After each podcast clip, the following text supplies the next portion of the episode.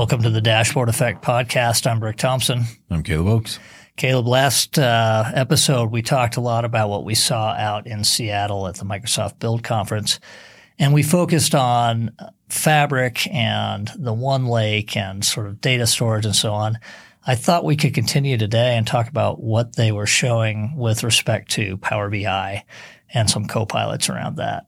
Yeah, some really interesting stuff was announced. Kind of mind blowing, cool actually. Yeah. yeah, yeah, and I think you know one of the cool things that we both took a picture of is if through the keynote was, um, I think it's worth mentioning was that slide. It was like, "What data is the fuel that powers AI" or something exactly. like that. And, um, it's exactly how we've been thinking about it for the past few months around get your data ready because that's going to be the that's going to be the thing that's going to allow you to do some of these cool Power BI things we're about to talk about. Yeah, I think that's right. There, uh, there was one particular demo they showed. It was about three minutes, and I'll put a link to a YouTube uh, video of this demo that showed how you can use copilots in Power BI once it comes out. It's not there yet to do natural language queries.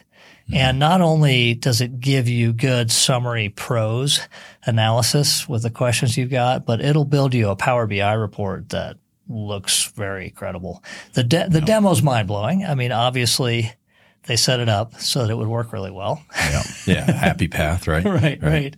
So it, it, raises some questions. I think when I when I look at that, I say, okay, so if this works as well as it looks like it will, do you even need people to build reports? Do you need visualization people anymore? And then the second question I have is what do you really need behind the scenes? What does your infrastructure need to look like? What modeling has to be done? What other work has to be done so that this stuff will work as well as we saw in the demo? Yeah. Yeah. I think those are a lot of really good questions. Um, and I don't think anybody quite has the answers unless you've been working on the Copilot as part of Microsoft. But, um, you know, we'll, we'll give our opinions on what we think it is. And, um, you know, obviously educated. We've been using these AI tools, you more than me, for a lot over the past whatever eight know, months, eight months, months yeah, yeah, for a while. Uh, so. Really, really a lot for the last sort of five or six. But we started using them last spring, I think, to help with marketing efforts. Yeah, yeah, and I think there was also we also attended a few sessions at the Build conference that did just talk about AI in general and these large language models and kind of how they work. So, you know, pretty educated assumptions on what you're going to need to do to make this work based on the nature of these AI models and and what they need to give you good results. So yeah. Uh, yeah. So, all right. So here's some of our guesses. So, uh, it's possible at some point in the future you'll be able to point an AI and LLM just at raw data without defined relationships, without named columns, and it will know enough about the world and the systems out in the world and how they relate to be able to just do all of that work to connect things and, and do smart things. But I think it's going to be a while. Yeah. I think for now, you're going to pull your data into the one lake, but then you're going to need that semantic layer. You're going to need the data warehouse portion or the lake house, the house portion where you've actually modeled it mm-hmm. and you've taken, you know, sometimes we have source systems that give us column names that are two letters followed by eight digits and that would be, you know, invoice total or something, but it doesn't say invoice total. So you have to do some translating there into this semantic layer, the, the house portion, um, and then make connections so mm-hmm. that you know, you can do the types of queries you want to do uh, when you're looking at a customer um, in a sales table. You got a customer ID. Okay, well, what if I want the customer name? Well, you have to have that relationship to the customer table to get that customer name. Right, right. And additionally, what if it's sold to or built to customer? Right, you need to like right. define some of those things. And to your point, I think probably down the road, who knows at what point, but they'll probably be automatic. But until then, you know, if you want to make use of this, which it is, you know, it's pretty powerful stuff to be able to see.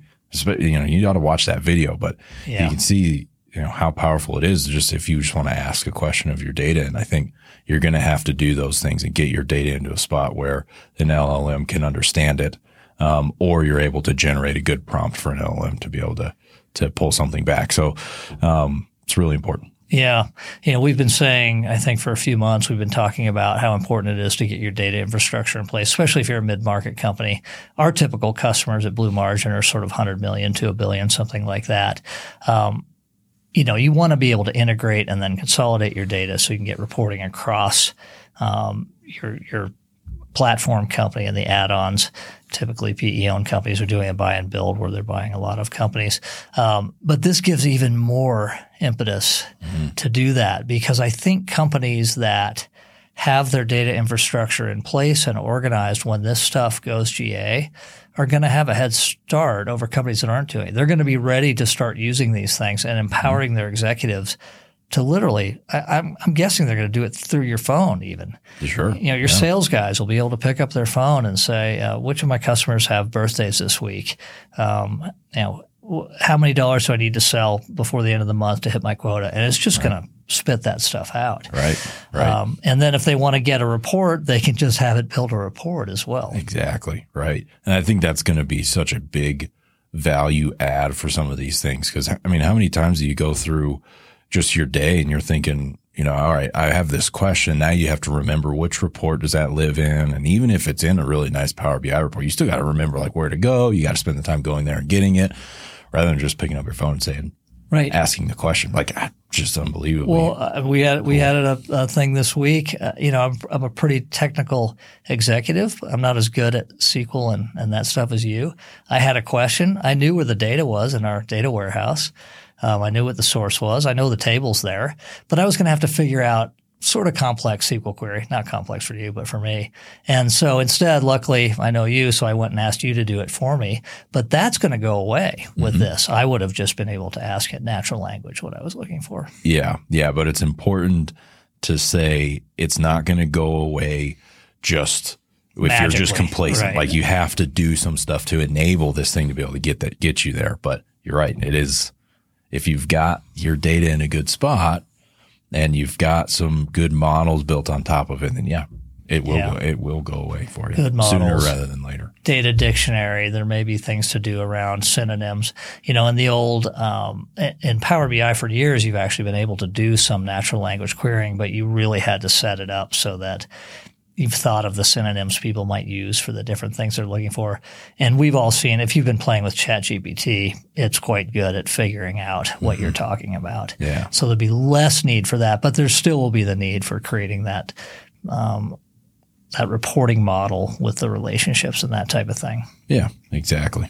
Right. So let's shift to the Power BI portion because one one part of this three minute video, which I hope all our listeners will look at, um, when they asked the question, it was sort of a complex question with some bullet points of what they were looking for. It produced a beautiful Power BI report. I mean, really top rate. Mm-hmm. And then showed how easy it is to go in and change visualizations and, and adjust it. I mean, just sort of drag and drop and point and click and super easy. Um, also, to, to you know, you can tell it just in natural language again, make this look like our standard reports, and it rebrands it. Yeah, it's pretty cool. Take this line chart in the lower right hand corner, and instead put a text summary in there. Just did an amazing job of all those things. So it might beg the question of, okay, so do I not need visualization experts going forward? Mm-hmm. I have a view on this, but what's yours? I think you're still going to need them. You know, I think you're going to need to know to change the lower right hand bar chart to a text summary. Like you're going to want people that are good at that. Otherwise, there's no reason why you can't, you wouldn't just prompt away the co-pilot to build you a crappy report, right? Right. so there's still that. I mean, it gives you a nice way to, to start. And maybe if that's all the further you take it, but you know, it can obviously be improved because, you know, even in the demo, they were like, yes. oh, yeah, let's improve this a little bit right. from what it originally spit out. Well, and we know from building reports for hundreds of companies, thousands of reports, that um, there's a big difference between just getting a report built and having a report that meets the business goals in a very efficient way. Yeah. I talked to uh, an executive at one of our customers this morning, and she said one of the big values that we bring as a as an expert in visualization is to really make the reports crisp she said, our executives will come to you guys and have all kinds of ideas of things they want to cram on a single page. And she said, you're great at saying, okay, let me think about that. Let me understand the goals and then come back with a really simple report that gets all of the things they were looking for that's super easy to use and attach to. So I think it uh, will likely drive the value of good visualization expertise up because good visualization engineers will be able to produce a lot more work in a lot shorter time. Because kind of the initial grunt work will happen with the AI, and then they'll do that really fine dialing in. So where they maybe would have spent a week getting a report just right before, they can maybe do one in a day or two, Yeah, depending on the turnaround with the stakeholders. It kind of kind of maximizes more of the soft skills that you need for building good reports versus just knowing how to write good DAX or something, right? Yeah. Yeah. I also think uh, good data visualization engineers are generally good data modelers. They know what they need in their in their reporting data model, and so more of their effort may go towards getting that really dialed in, so that users can use natural language queries to get the results that they want. So you know, we're all wondering uh, when we're going to be replaced by AIs. Who who knows? I read a story about a CEO at a games company that got replaced by a AI CEO, and the AI CEO is doing better than the guy was. So yeah, so you never know, but I think it's going to be a while before we don't need engineers to really get this stuff dialed in. Yeah. Right. Right. It's very possible. Yeah, and and I think the the lesson that I came away with, well, actually, it wasn't a lesson; it was just a confirmation of what you and I have been discussing in here and and out of out of the studio. Um, it's going to be even more important than ever to actually have your data all integrated and consolidated into a data lake so that you can take advantage of these tools. We all know that companies who are data driven and have a good handle on their data tend to perform better. They're valued higher in the market. Um, this gives even more reason to do it. And it makes me think that it's, it, you, if I were an executive at one of these companies, I wouldn't be thinking, okay, so I've got six months maybe till GA, then I'll start working on that. I'd be thinking, okay, what can I get done over the next six months so that when Microsoft flips that switch, we can just start taking advantage of it right then. Right. Exactly. I mean, this stuff's coming so fast. It, it was just the end of last year that really Chat GPT three came out Yeah. and generated a bunch of excitement. And look how far it's come already. Like now we're talking about it building Power BI reports for you. Like it hasn't even been a year. It's crazy. So It is crazy, It's yeah. going to keep moving pretty quick. And I think you're right. Like don't wait for it. Like start doing stuff now. Yeah, yeah. yeah, get ahead of it. All right. Well, I think that was what I wanted to cover on this topic. Any any parting shots here? All good. All right. Talk to you soon. Thanks.